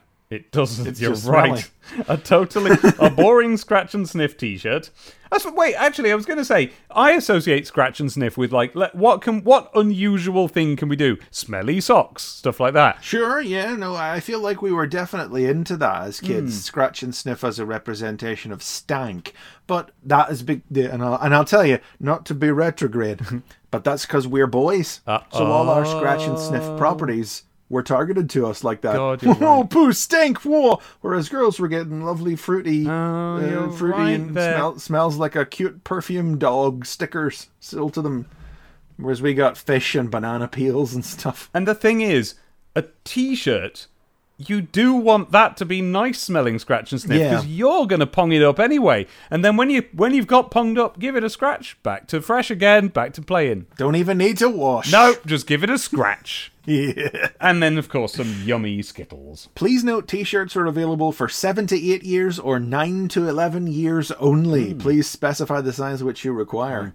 I would have been too big uh, yeah. too big to have any of these shirts fit me by that stage. You could probably fit a nine to eleven years old now. I don't know about that, but I certainly would have done that. I was a very skinny boy then. You could count my ribs. But um, it's just a word search. Yeah, it's just a word search. And so you have to. F- it tells you what words you're even looking for. Blackcurrant, chewy, fruity, lemon, lime, new, orange, rainbow, Skittles, strawberry, sweets, and yummy. Um, but it's the sort of word search where they've put some extra words in. I can't find any now, but I found them. I was going to say, have they? I didn't notice any. I did. Street cred is in there, and that's not... Uh... Oh, yeah, so it is. That's weird. Yeah. I found another one as well. To be honest, it feels like they maybe just left that out of the box of things you're supposed to look for, rather than it being an extra word they snuck in. Maybe, and I would agree with that, if it weren't for the fact that... So the whole top line is blackcurrant. That's easy to find. Yes. The next line down, look, warts. Is there? That's strawberry backwards. Ah, oh, so it is. I never knew that about the word strawberry. It's got warts in it. Oh, how shall I apply this new information? I don't know. Once you've circled all twelve words, just cut out the word search. Absolutely not. It's got Metallix on the back. Stick it on the back of a postcard or sealed down empty envelope. Add your name, address, and required T-shirt size, and post it to Sonic the Comic Skittles Compo, P O Box thirty-three, Uckfield X. Whoa, Uckfield X. Is that an alien planet masquerading as a town? Yeah. What's that about? East Sussex T N two two one P X, and the first twenty correct entries pulled from Megadroid's Sun Hat. Put it on the spreadsheet! After Thursday the tenth of August nineteen ninety-five. Well, it's still after Thursday the tenth of August nineteen ninety-five, so I think you're in for a chance, listeners. We'll win a groovy Skittles pack. Oh, wait, no, the first twenty. You've missed it. Sorry, listeners. Nah, you're right. I, Only I hope one someone's maintained in that spreadsheet I keep referring to, because I'm not. Yeah. Only one pack per person. The editor's decision is final. So, you're probably out of luck, but maybe twenty people didn't even send it in. You never know. I do love when I see that the editor's decision yes. is final, because you know that old rule of thumb where it says if you see a sign, it means there's a reason that that sign had to go up. So it's like you conjure up the image in your head that some angry mother yes. has phoned the S T C offices complaining about how little Johnny keeps sending in entries to these contests and he never wins. Well, ma'am, I'm afraid the editor's decision is final. Perhaps she tried to, you know, escalate it to someone higher than the editor, and so they had to be like, no, the editor's decision is final. You can't like be sending this to up... your manager. Yeah, you can't be sending this up to the head of Egmont. Oh, it's not Egmont yet, is it? Fleetway. Knuckles. Total Chaotix, Part five, written by Nigel Kitching, art by Richard Elson, and letters by Ella Tofel. Knuckles goes one-on-one with Metallix. It's a tough fight, but the red dreaded one is finally able to put the Metal Sonic down by impaling him with a girder. The Chaotix dig their way out of the rubble, and Nack reappears, telling the group he's found where the Metallixes are keeping the Omniviewer. But then leads them right into the Emperor Metallix's throne room, where he reveals that he sold the team out. Oh, there's a lot of good stuff in this one. Oh, I mean... Knuckles fights Metallix. I, I mean, mean, what more do you need? Do you need to go past the first no, page? I mean... No, well, you better do, because if you get to the second page, Knuckles steps out of the steaming wreckage of the room that Metallix just blasted with its chest laser, yeah. and carrying a girder, and yaks yeah. it into the chest of the Metal Sonic, and it explodes. D- yes! Yeah, he doesn't, like... get the Metallix to fall on a girder nope. or run into a girder or something or, or nope. use gravity to drive a girder into him. He throws it like a javelin. He and impales him with it. Brilliant. Hell yes. Oh, yeah. It's very, very good. Top of uh, the, the third page, Richard Elson draws Knuckles' um, head spines a bit thicker than he usually does, and it makes him look really cool for some reason. It makes him look Ooh, yeah, tougher. He does look quite hench, doesn't he? Doesn't he? Yeah, I like that. And then the Chaotix come back. It's always nice to see them. We got these new characters. Nack peeping his head. It's like, if you didn't think mm. something was going on with Nack by now, it's the fact that he just shows up just as the Metallix gets defeated, pops his head round the corner. That's right. It was amazing. I can't believe you beat a Metallix. Where did you get to? Ah, never mind. And we get lots of good Emperor Metallix stuff, lots of good close-ups on his head, making its head look really big. His head looks really big and heavy this issue, and it should do. Yes, I love it. The, we find out here now that uh, the Emperor is trying to gain access to the Omniviewer's power. Oh, yes. We haven't. That's the only hint we've had about what they're really up to. Then we get the sort of the twist that to us is barely even a twist anymore. Chaotix and and, uh, and Knuckles, they're following Nack as he leads them through the tunnels. Mm. And Vector says, "Let's move. They're bound to send the other Metallix now. We've damaged that one." And by the way, what the wee Vector? But, uh, yeah, as the because the other Metallix isn't even down, you know, it gets back up with a huge hole through it, and it's shambling yeah. after them, you know. Knuckles responds, "Ah, oh, flipping heck!" when he turns around and sees it there. That's my favourite Knuckles line yet. Because, of course, we know there are two Metallixes kicking about, but as they enter the Emperor's throne room and are surrounded by four more Metallixes, mm. we suddenly realise... there may be quite a few more of these than we realised. Yeah. But of course, you and I have been reading this story and not even thinking about that. Yeah. Because we knew that already. We knew that already. And it really only clocked when, it, well, Mighty says in this one, how many of these blasted Metallixes are there in this bit? And it, you, that's when you realise it's like, oh yeah, we're not supposed to know there's more than two yet. Yeah, although it did, yes, I mean, we've had the Elite Brotherhood line, haven't we? So that implies, yes, yes, to me, have. that implies more than two. Sure, sure, but they haven't drawn the connection between those two things yet. Oh, no, yeah. You know, we, I like, like, there's no point in like, acting like we don't know. Like, yeah, yeah this is the Brotherhood. I mean, they haven't been called, the the phrase, the Brotherhood of Metallix has not been used yet, mm. but... It was simply called an elite brotherhood, and now we've seen two more and an emperor. But the two things have not been directly connected by the actual narrative yet, but it's impossible for us to forget. But but yeah, yeah. like, this is the brotherhood, this is it, there's more than two of them, yeah. and, and oh, the places this is going oh, to go. Oh, oh, and what a great idea. I mean, just Metal Sonic, it's such a good design. How do you improve upon it? Let's have more of them. More of them. Just more of them. Like, I love it. I don't know. I, I feel like, ultimately, my preference is still for Metallix as the Terminator. The sol- mm-hmm. Even though the Terminator wasn't a solitary robot and was one of oh, a right. line. But as the singular, implacable killing machine. Uh-huh. Which is why the story was called The Sonic yep. Terminator. That's what he was. Not just, and also with time travel in it. But, but, but uh, that's what he was. For this storyline, they're Daleks. Yeah. And, and that's not even a... I believe Kitching himself has said yep. that that's what's going yep. on. There's Emperor with legions of identical duplicates. I feel it's the Emperor that saves it from being boring. Well, not boring, but, you know, it's the uniqueness of the Emperor. Mm. But still, as great as what is to come is, my preference for Metallix is, is the singular hunter. Right, yeah. And, uh, and thinking about the timing of this, I don't know this for sure, but I think this would have been Nigel... Not just going, oh, I want to write about Daleks, but actually being like, remember when Daleks were like this? Because, yes, there was an Emperor Dalek, but it had been essentially phased out and not used for a very long time when they came up with Davros instead. So now we have... a so- I mean, that's, it's a bit Davros-y, this, this uh, Emperor Dalek, yeah. but it means that it's like, yeah, this would have been ones that he remembers from an earlier era of Doctor Who that perhaps he was fonder of. Maybe in his own childhood. I was going to say, don't forget, Doctor Who had been phased out for quite a while. Point at the there, time you have a point story there. Was being written, you know. And the last Dalek story that they showed did have an Emperor Dalek. Oh, did it really? It, was, it turned, yeah, well, it turned out to be Davros's head inside a oh, casing. Right. That was the last episode's surprise reveal. It right. was an Emperor Dalek leading the Daleks in the rest of the story. And if we take me as an example, I did watch that, and I did watch Doctor Who every time it was on in my lifetime.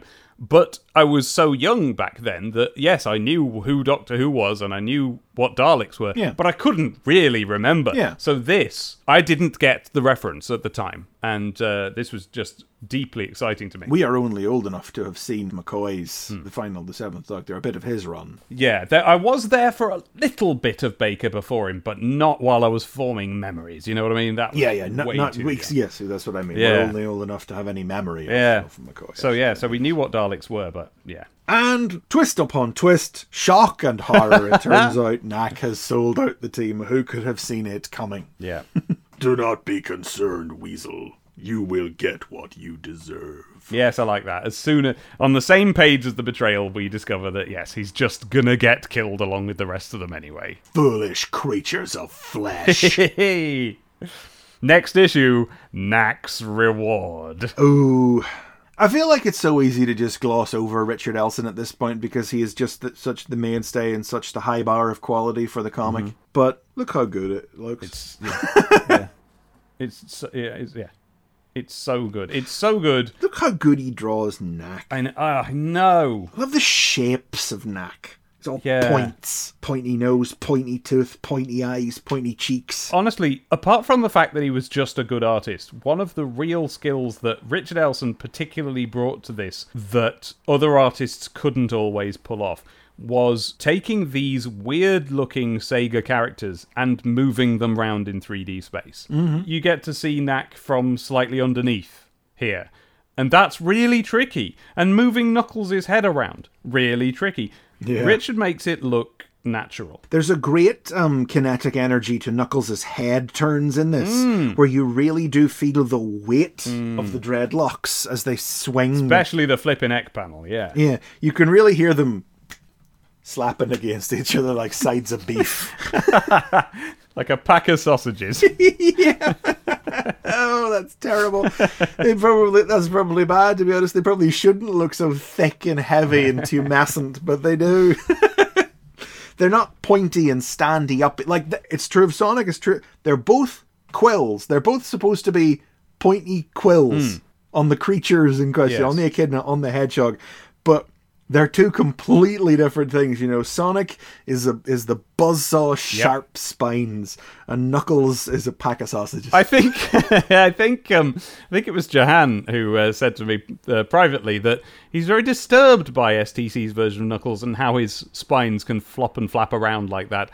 But I showed him the sprites from Sonic and Knuckles, and that's what they do when you glide; they splay yeah. out. They splay out. I yeah. think that was particularly what it was. He saw a picture of Knuckles gliding with his spine splayed, and he thought, I don't, I don't like that.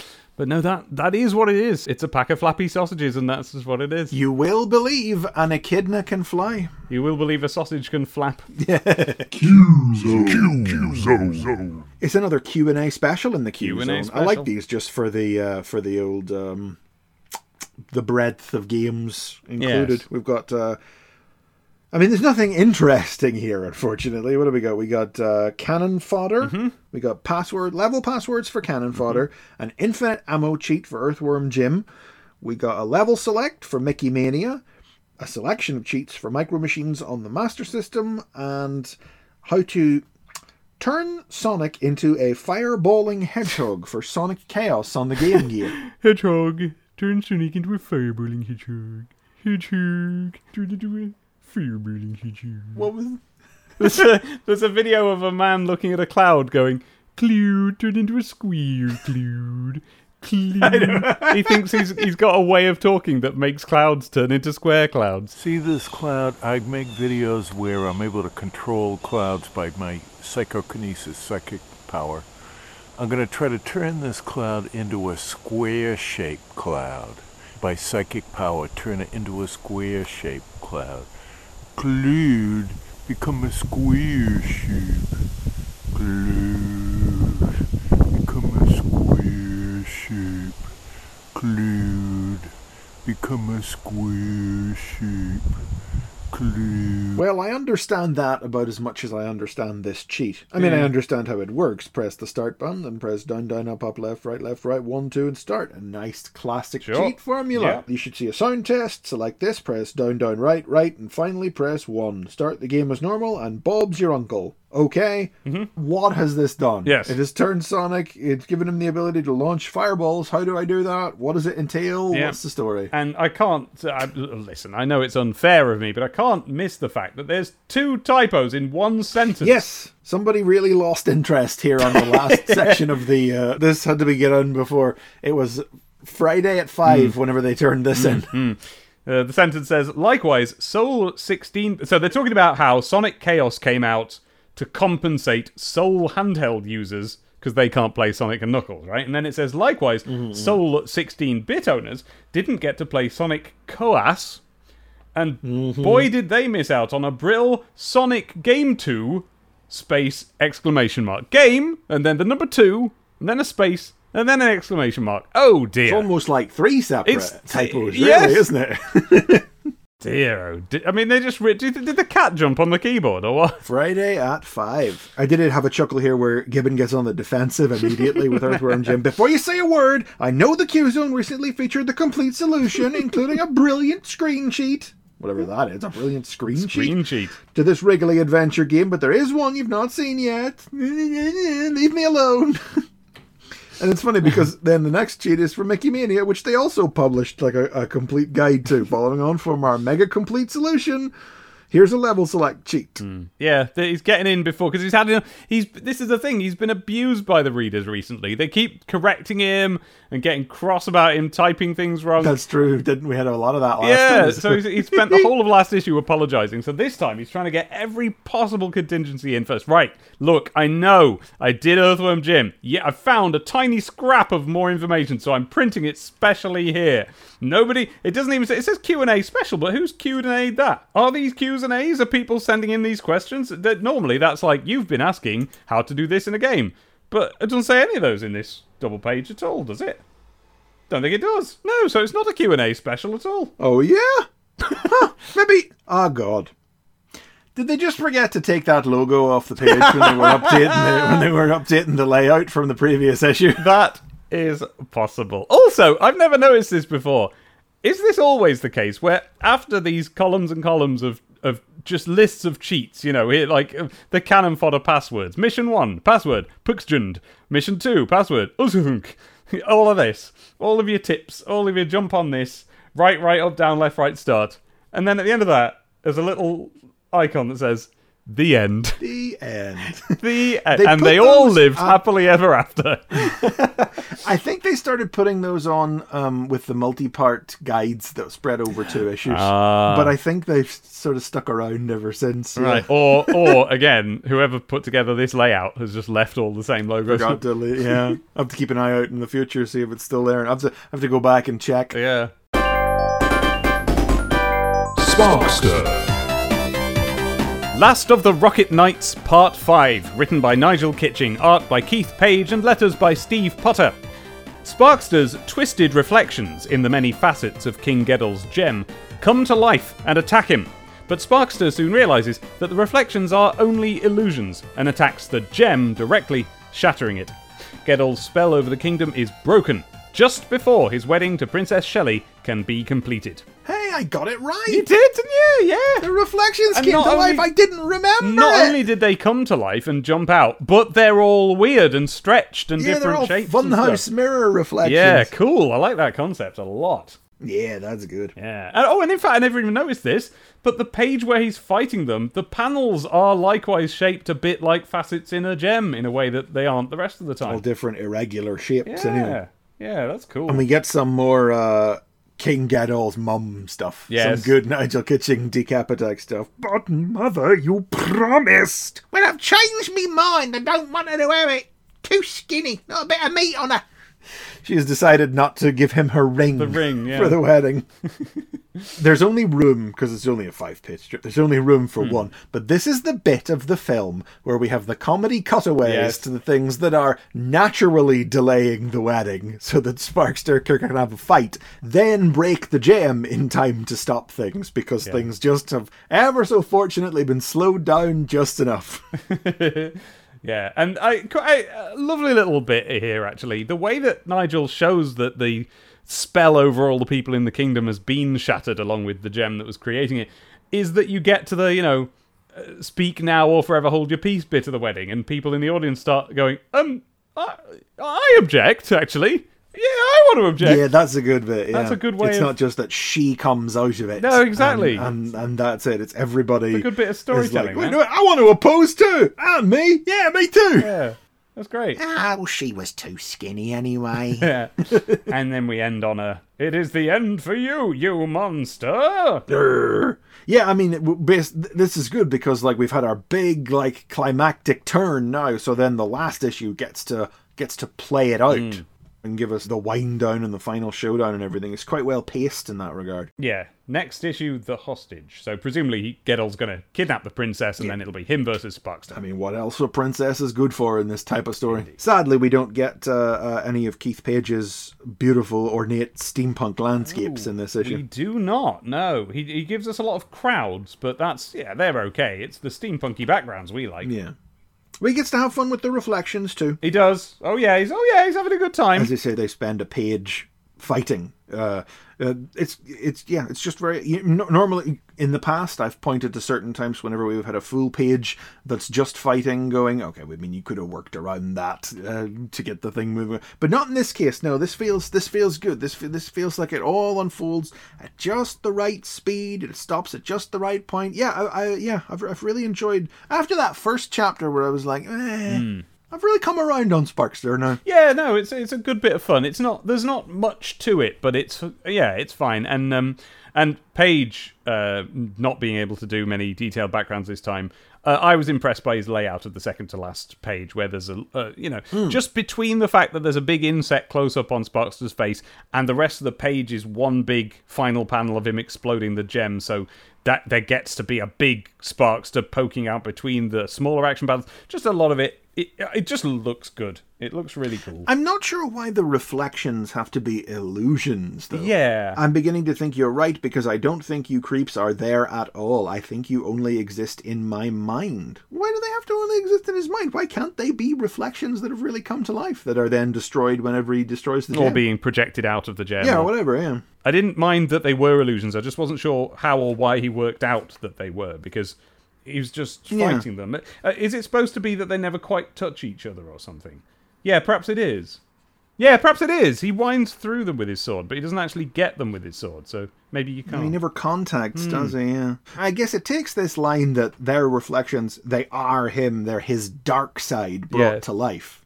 Therefore, they're not just like misshapen reflections that have been magically brought to life. They are something that's been projected out of his head, mm. but that doesn't, it doesn't matter. It doesn't factor into the story in mm-hmm. any way.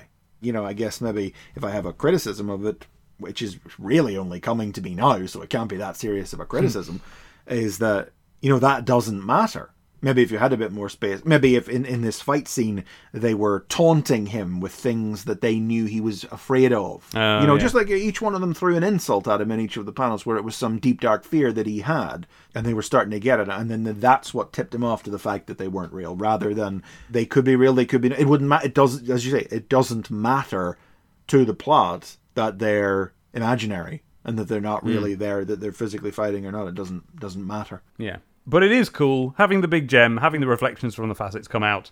I still like it. Oh, yeah. I mean, because because it's cool, creepy, funhouse, mirror, yeah. elasticated, distorted uh, reflections. It's, it's just cool to look at. It gives, gives Page some imaginative things to do as these angular, triangular, misshapen, multifaceted panels. You see how the things are always stretching to fill up exactly the amount of negative space in the panels. Oh, really? Wherever Sparkster is, they aren't. Yeah. They are everywhere else in the panels. Oh, yeah. Oh, that's really cool. And, they, and and and they're distended and stretched in such a way that so that they're like just fitting it, like this one here in the the the the, one to the, the fifth panel, where this one has pulled himself out right thin and flat, so he's right up against the panel border. Mm. He is he uh, because Sparkster does a big swing in that panel, and he takes up most of the panel. So this guy just fills up, stretches himself like really thin. So he's he's just where Sparkster isn't. Yeah. Which again, I suppose thematically furthers the idea of them being the, the dark reflections of him. They are the spaces where Sparkster is not. Yeah. You know. Yeah. So that was cool. It was cool, wasn't it? Spoilers. How about Andrew Goy from Retford, Nottinghamshire? I bet he sounds like your kind of guy. He says, my friend and I are budding D Js and have set up a radio station in my bedroom called Sonic and Tails F M. Yep. We play theme tunes to Sonic games as well as giving a rundown on the video game charts. Yep, yep. And Megadroid replies, Sonic-tastic, mate. Yep, that's uh, that's my kind of kid. Did you ever do anything like that? Oh, God, yeah. See, I want to know more about Sonic and Tails F M, because... what I hope it is, is that Andrew Goy and his friend are being Sonic and Tails, and they're the D Js. If it's just, hi, I'm Andrew, and this is Sonic and Tails F M, it's suddenly not a very good name for a channel. You know what I mean? But, yeah, I, yeah, of course, of course. Every child with a tape recorder did this at some point, didn't we? Did you have one? Did you do well, this? I had a, I had a, like a sort of a ghetto blaster yeah. radio type thing, but no, I, I can't say as I did ever pretend to be a radio D J. Oh, well, I don't know what you were doing. The... Well, you're, waste, you're wasting the, the ghetto blaster then.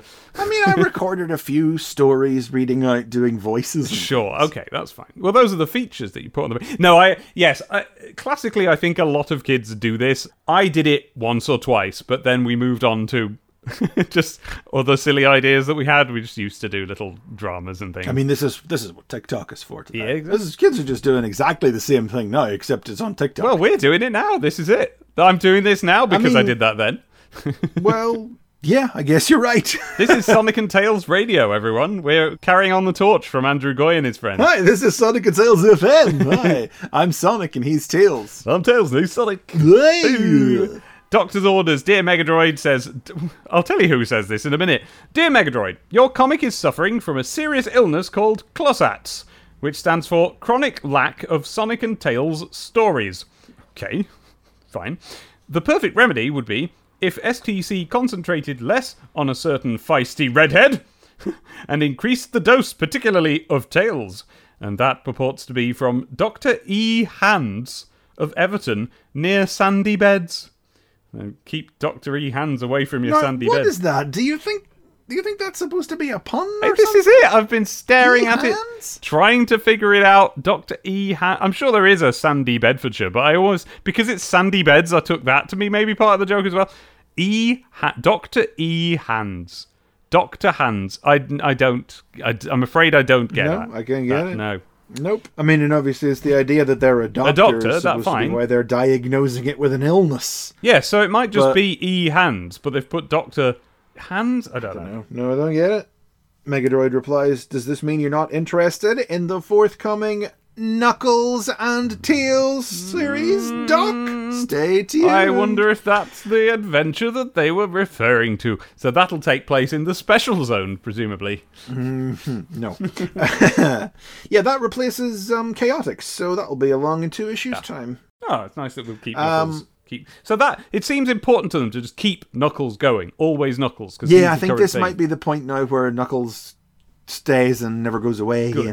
He never should. Uh, well, they don't know that for sure, so we'll see, I guess. But um, I hadn't really realized until I read this that, yeah, actually, Sonic and Tails haven't been together on an adventure in absolutely ages. Oh, I see what they mean. Yes, that is true. Yeah, they, yeah, they don't mean there's not Sonic stories or Tails mm. stories. They don't mean Sonic stories and Tails stories. They mean stories about Sonic and Tails. Yeah. And I'm like, yeah, because the last run, obviously, we had... We had, we had however many issues we had, seven issues of, of Sonic and uh, Knuckles, and maybe there's been whole Freedom Fighter stories where they're all in it, but I can't remember. Honestly, I'm sitting here and I'm thinking I can't remember the last time Sonic and Tails went on an adventure together that yeah. wasn't just the start of a Tails story that ended with them getting separated very soon after.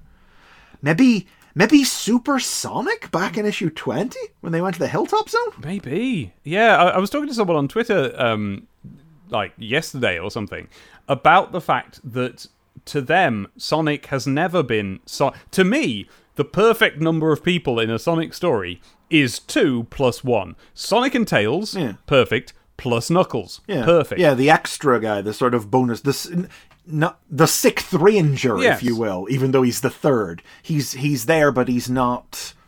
part of a trio, the way that they're kind of treated as And of course, today. Much as I enjoy the Freedom Team, those are still like my three go-to heroes, and, and everyone else is, yeah. is sort of a, a secondary sidekicky sort of role. The person I was talking to, younger than me, and therefore has never experienced Sonic as a... Without a Knuckles. Batman and Robin... No, not just Knuckles. They've never experienced him uh, the, not part of a massive team of people. And so to them, the idea of stripping it down to just two guys is really weird. And so I think mm-hmm. I said, right, you need to read some uh, Martin, Martin Adams, Adams then. It's, you think about it, it's like, I don't know who the person was, but if they're, never mind being younger, if you're American, mm. that's your experience yes. of Sonic. Because yes. he's always been part of a team then. But yeah, I suppose I've never really thought about it. Yeah, but as, as quickly as we adopted the idea of freedom fighters in our comic, yeah, when you talk about Martin Adams, yeah, it's it's Batman and Robin. Batman it's, and Robin. It's, a, it's a two-man duo. That's, that's what it was all about. And then...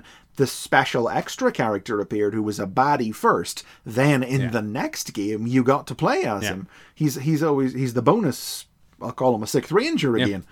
Yeah, yeah um, and that is really still how I think of, of Knuckles. Because, I mean, in incorporating Knuckles into the core trio in modern uh, Sonic stuff, he, he has become much softer than yes. the Knuckles we know and the way I like my Knuckles. Yes. You know, he stands apart. He's a little hard-edged. He is isolationist. He lives up on that there island. Yeah. He's not just one of the gang. But I suppose, you see, we talk, well, I'm sitting here talking about a trio, and it's really a quartet, isn't it? I mean, Amy yep. is e- as easily as a, on as equal footing as the three of them in pretty much all Sonic stuff now today. Yeah, and in, yeah, yeah. And uh, that's, I fully accept that. Like, she's a great addition to it, and I agree with that. But back in the day, she was very much a secondary character, so. Oh, very much so, yes. Yeah. So it's funny to think how long it's been since we've had an actual Batman and Robin story in the comic. Exactly. Yeah. I got a great chuckle from Kyle Senior and Skagness saying, your Q-Zone specials are okay for those S T C readers who have the video games, but they're totally useless for those who don't. Mm. And he's completely correct. I thought the same way when I was a kid, you know. At least I get a little variety whenever there's a Q-Zone with multiple different games. There's a chance I might own one of them. Even if I don't, there's a possibility. But when you dedicate two or three issues in a row over to one game, it's you just wasting space. It is a bit, yeah. Yeah. Yeah. Megadroid says, point taken, Kyle. Are you suggesting we send David Gibbon to the home for retired game gurus? Well, it's an option, isn't it? Uh, and we got a couple of pieces of uh, fan art sent in. Uh, one is from Helen Dixon in Cambridge. Sparkster reads some fan mail. It's just a picture of Sparkster reading a map. Oh, no, no, that's copied right out of the first Sparkster strip. Yeah. That's when he was looking at the Wanted poster. Yeah, yeah. And then, uh, but I love this one, Vector versus Knuckles. It's uh, a picture of Vector and Knuckles smiling into the camera while Vector reaches behind him to punch Knuckles directly in the face. I'm not sure. Are this is the question though? Like they've framed it, Vector versus Knuckles, but are they fighting, uh, or has uh, Mark Walker from Mansfield, Nottinghamshire, simply drawn the pair bursting through bursting a wall through like the Kool-Aid Man, with their fists and, and feet perhaps, out to do that? Yeah, yeah, flailing out, and that they and they've just uh, overlapped. Unfortunately, yes, probably by copying drawings of them from the Knuckles Chaotix strip. Yeah, Vector is in the pose, just that he was in on the final page of the uh, Chaotix uh, first appearance, and which is which is only mm, four issues yeah. ago. Oh, but I suppose that is two months ago, isn't it? So that's enough time. It's about the right amount of time, isn't it? And get it. You printed. Forget how time passes. Sometimes. I know you do, even though we are doing it at the correct in real time. time. Yeah, so yeah, I don't know yeah. why you forget that. Uh, I guess well because we're, we're now adults now, and it feels like it just bloody yesterday we read that comic. I know exactly. uh, but yeah, good drawing, Mark. Well done. Uh, there you go. Prizes to be dispatched to everybody within approximately twenty-eight days of publication. And if you haven't received your prize after that time, and if you haven't received it by now, twenty-six years later, then you definitely need to ask for Helen Waller on oh one seven one, three four four, six four zero zero. She's retired now. She's a little old lady. Phone her up. Ask for it. Deal with that, Helen. I- Don't phone her up. We will not be liable. There's something about putting the poor woman's name in the comic. I know. That's like, go and bother this woman. Bother Helen. Don't, don't be ringing the main office. Don't be sending letters in. It's Helen you want. And then she's probably just like, I would have said like the social media, whatever the day's equivalent of the social media manager was, whose job it was to just put the pencil cases in the envelope. So that's S T C's mailbag this issue, but we've got our own mailbag, which you can write to. Pen and paper at the ready for when I give the address at the end of this little bit. And we've got a letter here from Craig Caldwell titled Memories from a Pixel Brain. Good. Okay, we're off to a good start. And it reads, hello, you beautiful creatures. I discovered your podcast after seeing it plugged at the end of a Transformers the Basics hey. episode. Also wonderful, by there the way. You. And I've just listened to episode fifty-two at the start of a night shift. I've been meaning to write in for a while and share some random memories, but since I have to secretly listen to podcasts while I'm at work, I always forgot. Well, there's nobody here now, so I'll give it a go. I read S T C from issue two until its final issue, well into the reprint era. I loved the Sonic games and S T C. I was even lucky enough to have a few Sonic t-shirts when I was in primary school that earned me the nickname of Sonic when we played Tiggy, which is what we called tag, at break times. It was it was Tig in my area, yeah. I won't have any... Tig in mine too, yes. Yeah, right. So there we go. So we can shove all this tag nonsense aside and call it an archism. Um, I, I might possibly be, yeah. All that changed when I started secondary school because all of a sudden Sonic the Comic was uncool in the eyes of the popular kids. So I had to pretend I didn't read it anymore. That's interesting because... You know, I'm just the age where I was starting secondary school when it was starting. Like, that was the summer when it started, was when I moved mm-hmm, up. Mm-hmm. So all my school-based S T C memories were actually in secondary school. So I guess I just wasn't in the cool kids. Well, was there ever any doubt? Uh, hey! See him before yeah, we go sure, anywhere. Sure. See him. Let's not make no, no bones about it. I certainly didn't have any doubt that I was not part of that group. No, although I didn't think I don't think my school had cool kids and like my friends. We just had like us who were friends. So I thought of them as the cool kids, and then like nasty kids. And I don't remember them being particularly yeah. popular. You know, there were just there was just nasty kid groups and nice kid groups. So uh, perhaps I was doing all right. Um, anyway, one day in an art lesson, we had to show something we'd been working on, and a popular kid revealed a striking design with his original character's face in the middle. It was a picture of Nack the Bloody Weasel he'd copied from a recent S T C. Scum! Oh, outrage. I once submitted a drawing of Sonic to S T C and had the cheek to ask for a thirty-two X if I won anything, as I had a Mega Drive already. Nice. Assert yourself. Give it a go. Child logic dictated that because I had told my mum I'd drawn the picture, in fact I'd traced a Sonic cover from an issue or two beforehand, I would also fool Megadroid. It uh, didn't get printed, obviously. There's no obviously about it. Yeah. They're always printing. Just because you tracings. copied it doesn't mean uh, yeah. doesn't mean they wouldn't publish it, even though they claimed otherwise in the yeah, guidelines. Yeah, and if you'd said, "Can I have a thirty-two X?" They'd probably print that and be like, "Oh, you know what I mean?" They rip the piss out of kids like that in S D C. Yeah, yeah, have a go yeah, at it. Fr- frankly, I think what you've done there is two things that probably helped your chances, but obviously not all the way to the finish line. Forgive my rambling, says Craig. Love the podcast and thinking back to a better, simpler time of Pogs and Boglins. And that's from Craig Caldwell, still Game Gear and Mini Mega Drive owner. Thank you very much, Craig. That is, that's what we're shooting for, isn't it? Back to a simpler time, yeah. whenever everything was exactly as complicated then as it is now, but we were just too little and stupid to realise it. Here's one from Rach Haves, rhymes with Daves. It says, Dear S D C T P, love the podcast. Despite having never encountered S D C out in the wild, it's really fun discovering this world of U K Sonic I previously didn't know existed. I started listening recently. After hearing about the podcast, Johnny Sims of Magnus Archives fame mentioned it in a recent Q and A episode. Yes. We've had a few come over from Johnny Sims. We've heard. Yeah, and binged it all over the course of about a week. Oh, wow. Well, they, well, well, that is a low. That, high praise indeed. That means we are an entertaining yes. podcast. I came to Sonic, she says, through Sonic Heroes, which I loved despite its less than stellar reputation. I don't know. I haven't played it since I was about six, so who knows? and through... I think deep in your heart, you probably know. and through reruns of the Adventures cartoon and the frankly bizarre Sonic Underground, a cartoon that leans very heavily into the freedom fighter thing, and for some reason gives Sonic a brother and sister called Manic and Sonia, and has mm. them search for their mother. Who's like Queen of Mobius or something? Anyway, yes, it was a weird cartoon. That was the, the yeah, what what we thought was going to be the last of the Sonic cartoons, and it really felt like they'd sort of, to me, it felt like they'd run out of ideas. Um, but yes, I know a couple of people was... who swear it's a good series if you properly watch it, so maybe one day. They're, no, those people are wrong. Anyway, love the podcast. Looking forward to the episodes to come. From Rach Haves, rhymes with Aves, twenty-two of Warrington, Cheshire, not a Sega console owner, because... Not to make you guys feel old, I was only two when the Dreamcast was discontinued. That just got worse and worse with every clause. I don't know, I feel like I'm over that sort of yeah. thing now. This podcast has opened my heart and mind to the existence of young people. Yeah, yeah, yeah. I, it's really made me live and learn. I always used to measure age of people by how old they were when the S N E S came out. For some reason, that was the one. That was your yardstick. If they weren't born when the S N E S came out, they were a weird little tiny baby.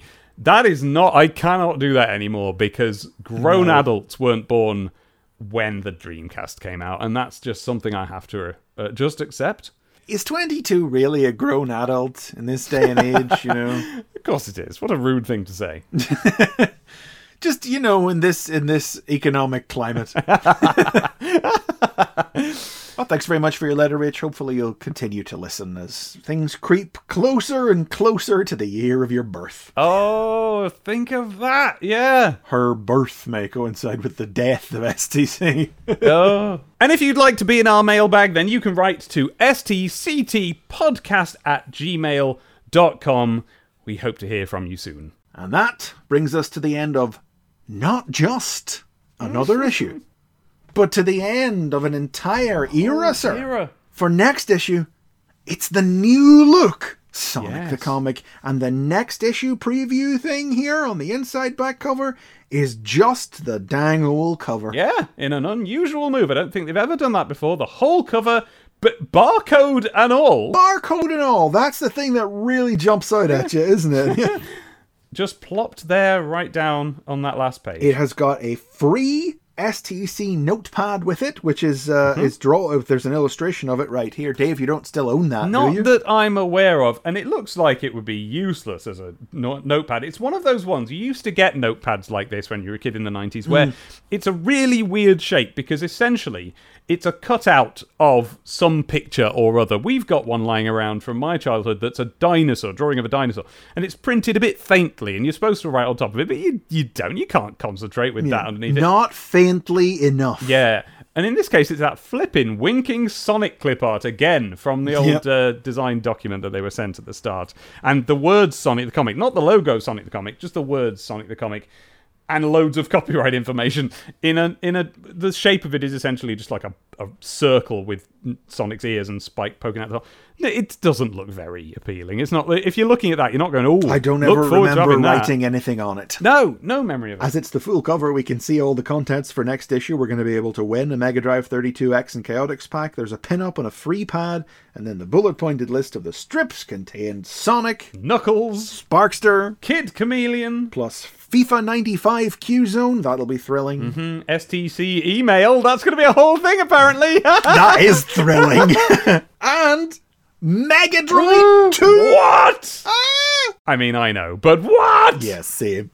S T C fifty-eight on sale Saturday the fifth of August nineteen ninety-five at the new price of one pound twenty. It's the beginning of a whole new era. We'll be joined by a special guest to look at that issue. And when you're looking for that issue, you'll be able to find it where all good podcasts are available, or you can download it directly from our website at s t c t p dot wiggle he dot com. Yes, and if you like this podcast and you want to follow it on Twitter, you can do that. It is at Sonic Podcast, and we're on there separately, of course. Who isn't? I'm at Demon Tomato Dave. I am at Chris McFeely, and we're both on YouTube under those names as well. This podcast is able to happen because of you lot supporting us. Thank you, thank you, thank you.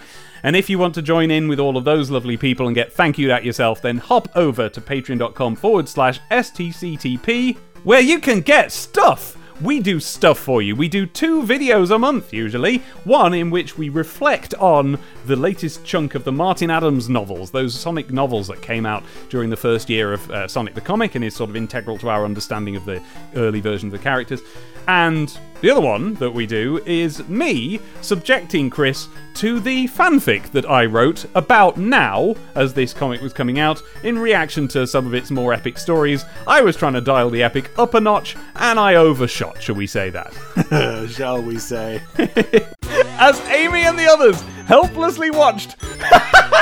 Helplessly, is it? You've a stick there, Johnny. Sonic the Hedgehog's bodily organs and blood spilt out oh, across God. the metal floor. Oh. Here we go. This is, oh, Here we this go. This is the worst thing This I've is ever the had stuff. It. This oh, time, geez. There was no second chance. Sonic was, was dead. dead. Yes! Oh, come on. Oh. It is thanks to the Patreon that we are able to pay our editor, Sam Gabriel, whose work you can find online at sam gabriel v o dot com, and he's on Twitter at SaberInBlue. And also we have an opening theme, which is by Sonic the Comic, the band, and you can find them and it at sonic the comic dot bandcamp dot com. Go and chuck some dosh at them and hear some songs. But we have been Sonic the Comic, the podcast, and we will see you next, next time. time.